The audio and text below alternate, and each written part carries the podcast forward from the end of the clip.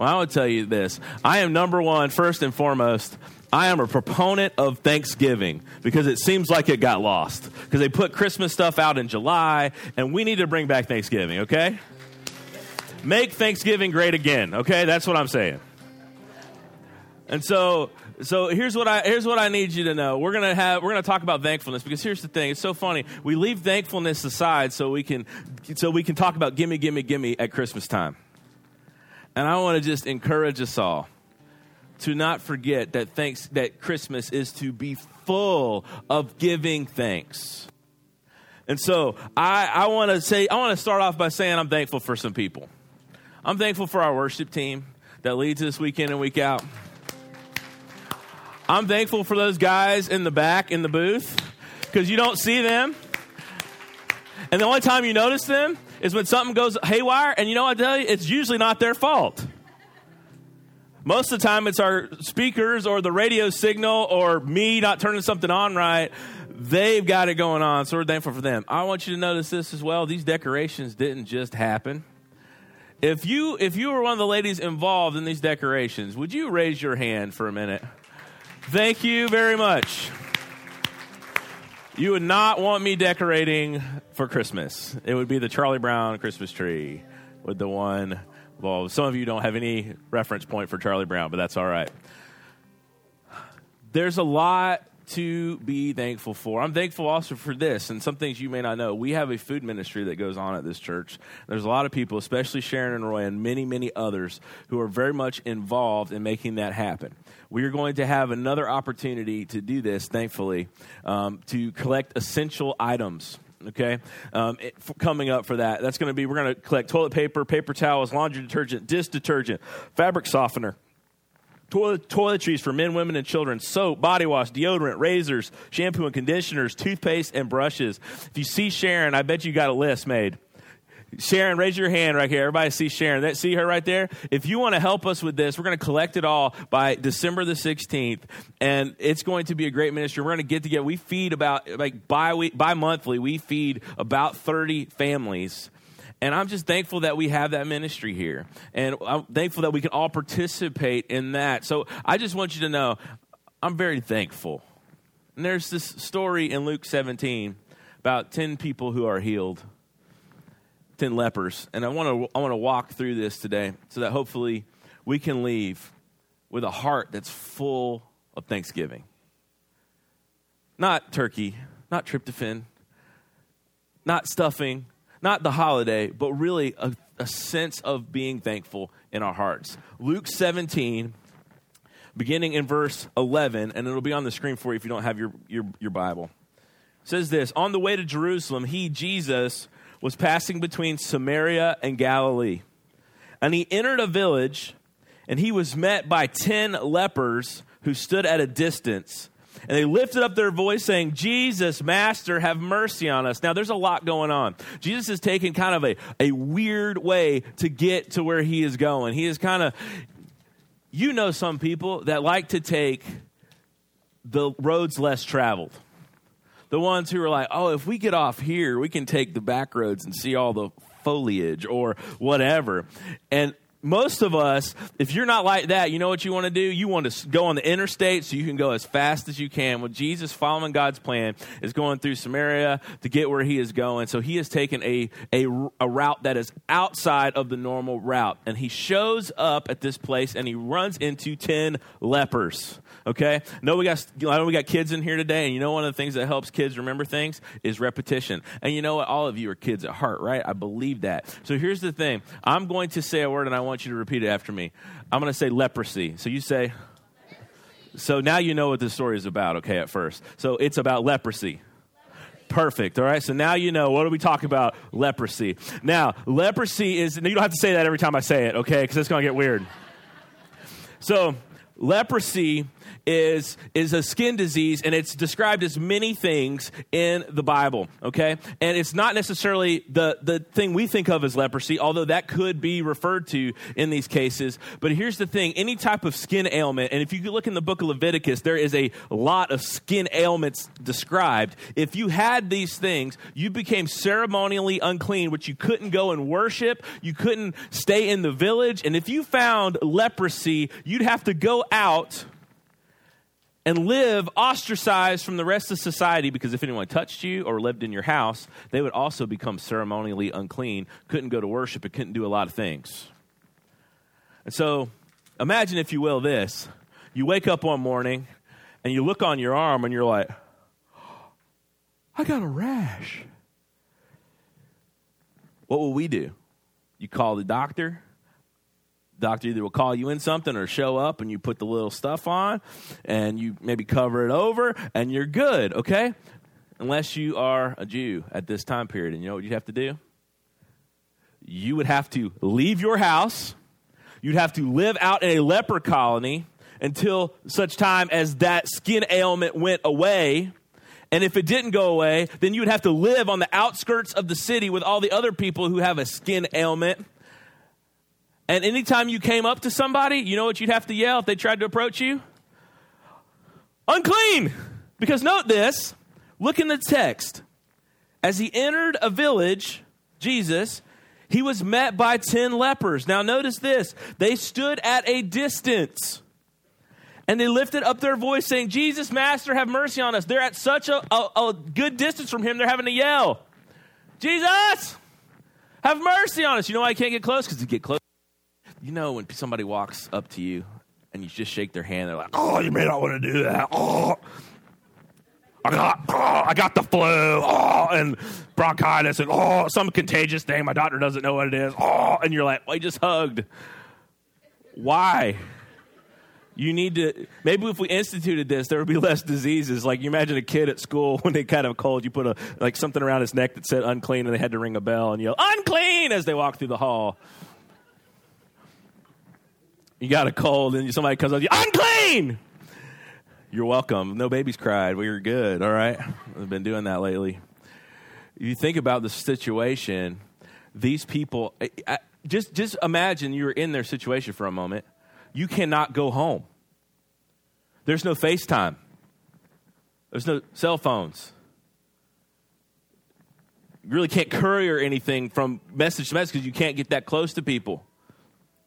You are now, your life as you know it is over because you have contracted this ailment. And these men have become in fellowship with one another because each of them has leprosy and they can, they can live in close proximity to each other.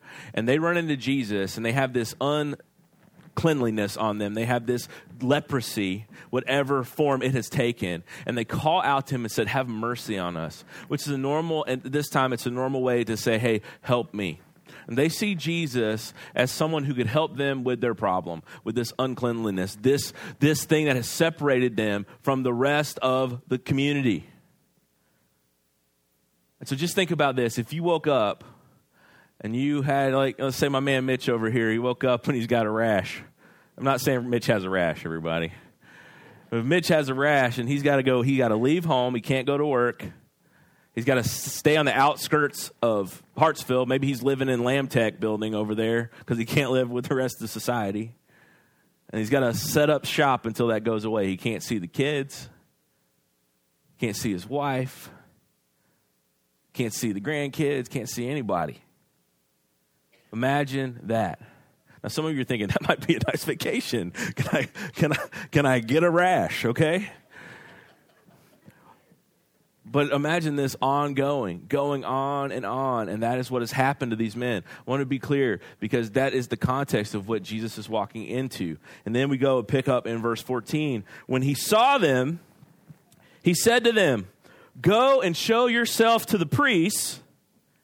And as they went, they were cleansed. Now, here's the thing about the book of Leviticus says if you have this uncleanliness, especially a leprosy type situation, a skin ailment, the way that you were supposed to be cleansed was to make a sacrifice and then go show yourself to the priest. And the priest's job was kind of, they kind of like had a lot of things going on. They had a little dermatology practice going on, and they would have to look you over and be like, all right, you're clean. You did the stuff you needed to do to be cleansed. Now you can re enter society, and that kind of stuff. And so Jesus just tells these guys, go show yourself to the priest. Now, they can still see the spots, but as they go, it becomes evident to them that they were cleansed. Which is just another time Jesus is showing this. We receive God's grace not by works, but through faith. You see that? Faith in his goodness and his grace. And so faith is expressed here because these guys, they didn't was like, Jesus, are you sure? Are you sure this is how it's going to be? Because if you might go somewhere and we can't find you. No, they listen, they believe, they called out to him, they believe, and they walk. And as they are walking, what's happened? They're being cleansed. Verse 15. And one of them, when he saw that he was healed, he turned back, praising God in a loud voice. One guy goes, The rash, the spots, the leprosy's gone. And he turned back and he started praising God in a loud voice. And verse 16 says, And he fell on his face at Jesus' feet, giving him thanks. Now, he was a Samaritan. Now, a Samaritan was half Jewish and half Canaanite, half of that part of the world. To the Jew, they were not thought of not as inside the people of God, but outside the people of God. He was known as a foreigner. The other ones, the the inclination here, because they're going to the priest, the implied thing is that they're all Jewish. And they got this one Samaritan who's come back, and he's a foreigner. So the guys who are supposed to know all of the stuff, who are part of the Jewish community, who are supposed to know about God from the Old Testament scriptures, as they would call it the Torah, and we would know it as the Old Testament, they forget to give praise to God and thanks to Jesus. But this one man who's a foreigner turns in and he gives thanks to Jesus. And Jesus, in his normal way of teaching, begins to ask some questions. Really loaded questions. It's like when you were a teenager or you're dealing with a teenager and you say, Where were you? You usually know where they were, and you're just trying to see if they will confess. Sorry, teenagers, it's just true. Or like when your boss asks you a question, you're like, I don't know. Okay, I mean that. There's a loaded question. Jesus is going somewhere with it. Verse 17. Then Jesus answered, "Were not ten cleansed? What are where are the nine? Was no one found to return and give praise to God except this foreigner?" And, and he said to him, Rise, go your way, your faith has made you well. Jesus points out something that there were how many? Ten lepers who were healed. Their faith, they received God's grace of healing through faith. However, only one of them, who was a foreigner, comes back and gives praise to God and thanks Jesus. Jesus points it out, and he said that there weren't there ten, and only one stayed to give thanks. And the point of this whole story is to show the human heart, really, and our lack of thanksgiving that often happens in our life. We are, we are oftentimes the, t- the nine and not the one. So here's the, here's the goal. We talked about leprosy, and y'all know what this story is about. I want you to, I'm going to give you a phrase, and I want you to repeat it after uh, in just a second be, be the one, not the nine. Be the one, not the nine. Let's try that. Be the one, not the nine. Be the one, not the nine. Because the one comes back and give thanks as you should. The nine, they are enamored with the gift and forget about the giver. I want you to get this though. Now, we are going to throw some shade, and so does Jesus at the nine. But I want you to think about their situation for a minute they we don't know how long they have been outside of society. We don't know how long they have been away from their family. We don't know how long maybe their wife is at home with like seven kids and they're out there leprosy and can't do anything and they're like I don't know what's left of the house, okay? I don't know. In that time I don't know where the goats are. I mean, I don't know what's happening. I can be, go back and I can worship with people. I can, I can get my business back going. My trade can go on. My family. Now, there was no welfare system to think of. There was some in Israel, but really it was difficult. So if the, if the man in the house was out, there would be not a lot of income coming in. And so you can imagine their anxiety to get back to the house and their joy to see their family.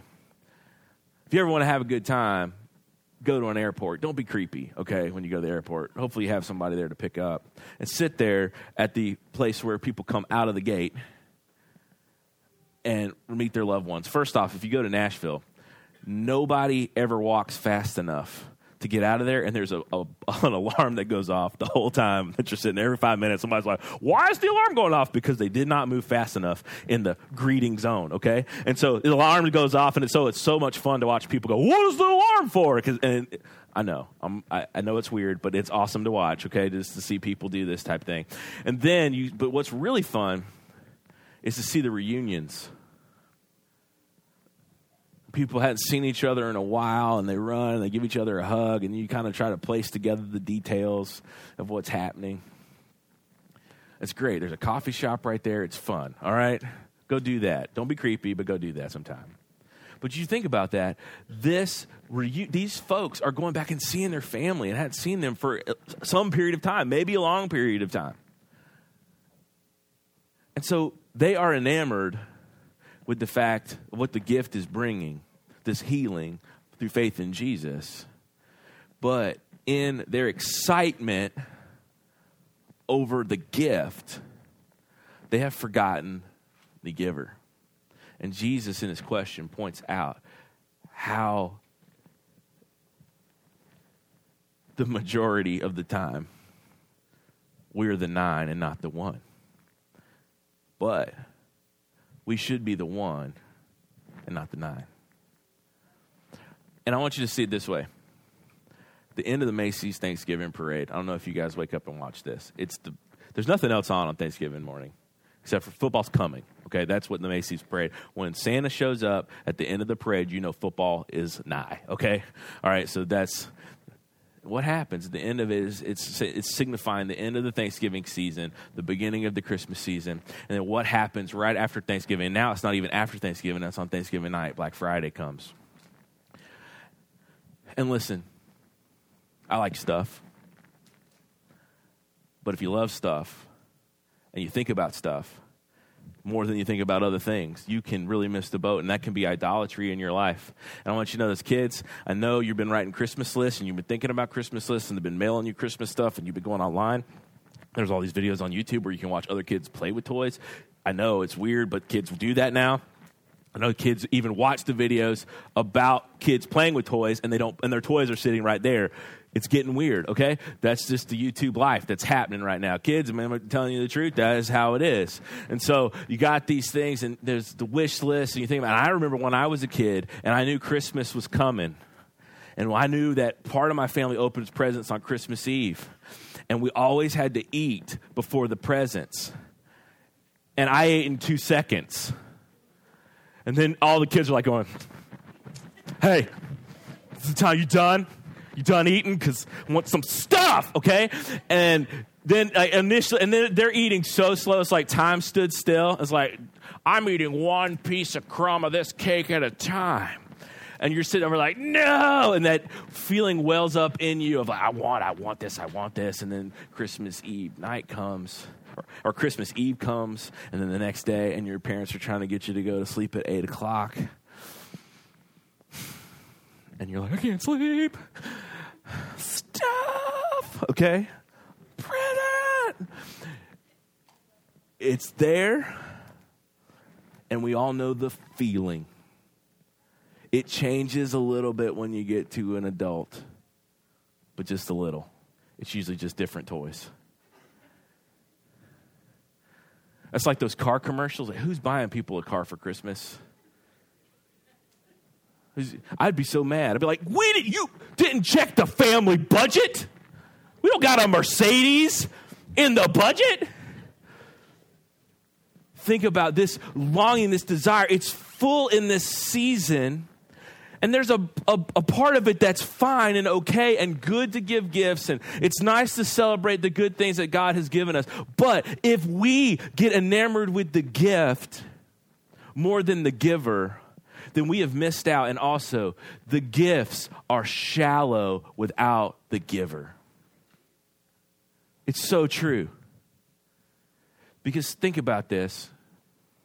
If you're an adult in here, what did you get for Christmas when you were eight years old? Most of you, unless you have a photographic memory, have no idea. But at the time, it meant a lot. And have you ever bought stuff for your kid and watched them play with the box? And you're like, I just spent what? And you're playing with cardboard?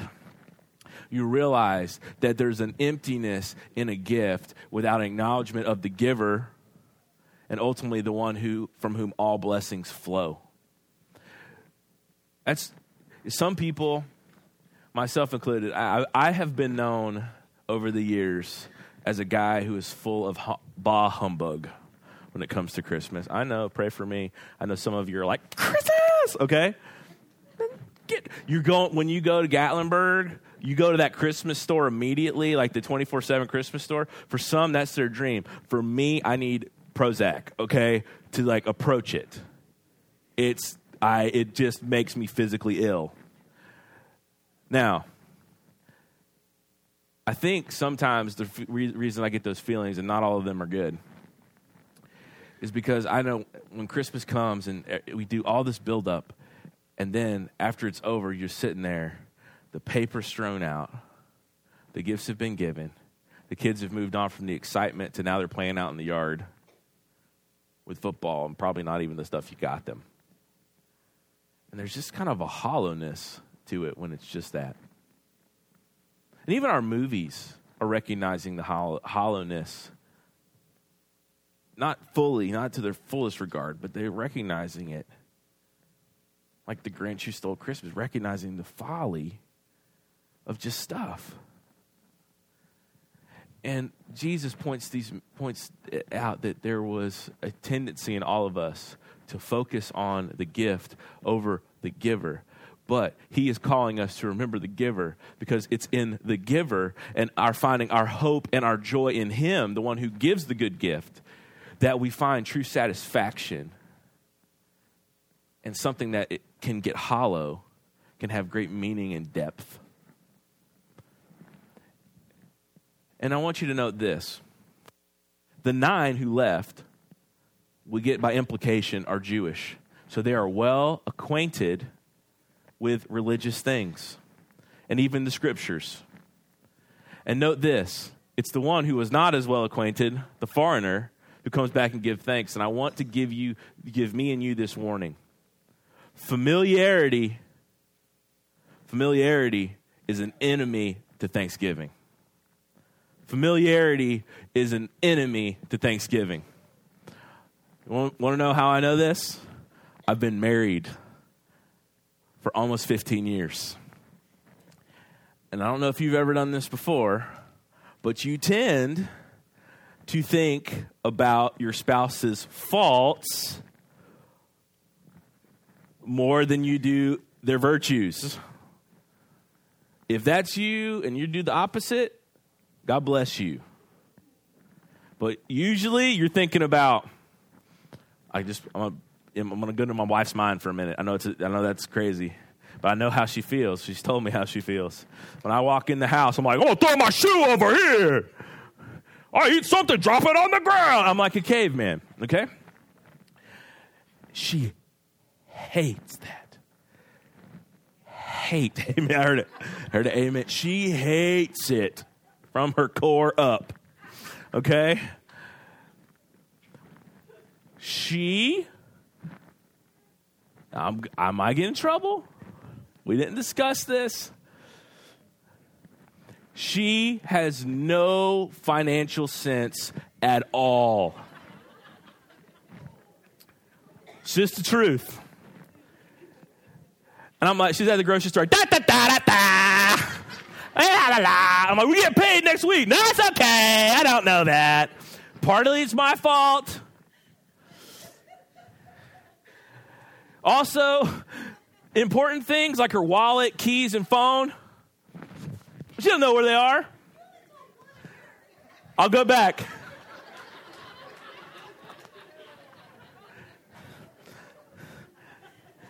She's got a heart. I don't most of the time. I am I am not sensitive whatsoever. I try. Boy, I'm not sensitive. My favorite thing used to be when she would complain about something, I'd be like, call the ambulance. I would give I would say, "Oh, oh, would you like some some building materials so you can build a bridge and get over it?" Um, not good. There you go. In some of our more difficult times in marriage, and I would be honest with you, I'm so thankful to be married to her. she has to put up with way more than you know. In our most difficult times of marriage, I can look back and say our, our most difficult times were when we were focusing on each other's faults and not the grace of God in each other's lives. And how much she means, and how much good she does, and how her heart is a blessing and how she doesn't think about material things nearly as much as I can. And I'm thankful for her in the situations. And I found out more times than not that familiarity can breed unthankfulness because you're taking for granted all the gifts that you have.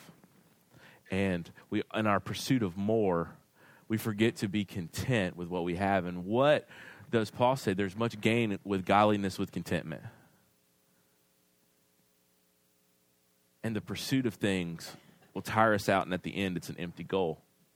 It's like the prophets would say, it's like a broken cistern. The more you pour into it, the more that pours out. Nothing is there.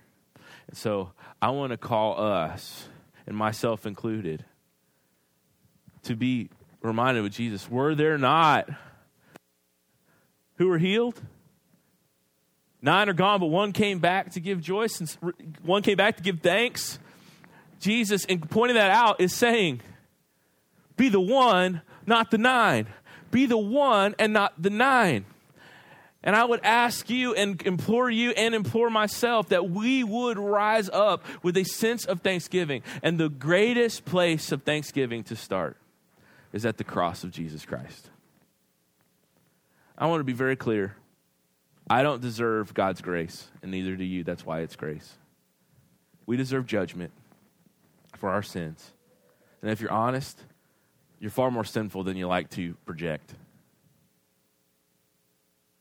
So am I. We have no hope apart from God being good to us and gracious to us. And at the cross of Jesus Christ, He provides a way for sins to be atoned for, for those who are far off to come near and have a relationship with God and know eternal life. What a great thing. And that should be the greatest thanksgiving that we have and then it should spill over to everything else. That we now see the world through a cross centered, God centered way, and we see every blessing and every gift is coming from Him. And we strive at every point to be awakened yet again to our th- need and our thanksgiving. And so I want to encourage you this, and here's how we're going to end. Kids, I gave you some pieces of paper. Adults, you might not have some. I want everybody to think about three things that they're thankful for. And I want you to write them down somewhere. And there's the tendency to just go food and water and shelter, and those are actually really big deals because a lot of people in the world don't have that. In fact, probably the majority of the world struggles with that. But man, we have so much to be thankful for. And before we go more, let's be thankful for what we have. And then mostly come and be thankful for Christ and his cross. Now, here's how we're going to wrap it up today. I'm really thankful because uh, we get to baptize Luke Johnson today. So, Luke, if you come on up here.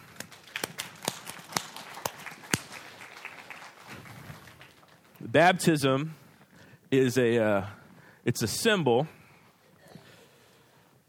of what Christ has done. And I want to tell you his story before I get you into the cold waters. You come right over here. Um, this is Luke. He's not. He, he's a little bit nervous about being up here, but he's all good. All right, he's a good guy. Let me tell you something. We had the honor about a year ago to this day baptizing his brother Colby. If you notice a kid that looks exactly like him, okay, almost exactly like him, that's his twin brother. Okay, you're not seeing double. You don't need to go see a neurologist. Um, that's what's going on. Uh, at camp this year, um, and Colby's been involved with our youth ministry. Um, and uh, camp this year, he started asking some some real serious questions. And we, Mitch and I, got a chance to sit down in the room with him. Our, the power went out um, at, at, camp, and so we were sitting in the room. We got a chance to, to chat, and he started talking about life and um, his faith. And um, get a message from his mom the other day and says, "Luke wants to talk to you about being baptized." I said, "Awesome." Well, I said, "Why do you want to get baptized?" And anytime you ask a question, I put him on the spot. But basically, his answer came down to this I've been hearing God's word my, my entire life, but in the last several years, I started to really believe in what Jesus has done for me. And now I have I've seen a change in my life, new birth, and I'm I'm walking in it now, and I desire God now, which I didn't before, and I desire to know and read my Bible and pray. And I didn't have that before. And he's given evidence of a new birth, the fact that he has come and trust, trusted Christ. Now, did I get your story right? He said yes if you didn't hear him, okay? Would you, before this whole congregation, is it your desire to let them know you're following Jesus through this profession of faith and baptism? He said yes. So we're going to get you in quick and baptize him. Come on.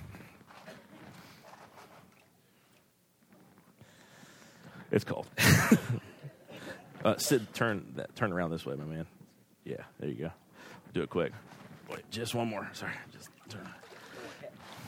Upon your profession of faith, Luke, I baptize you in the name of the Father, Son, and the Holy Spirit. Amen. Help you out.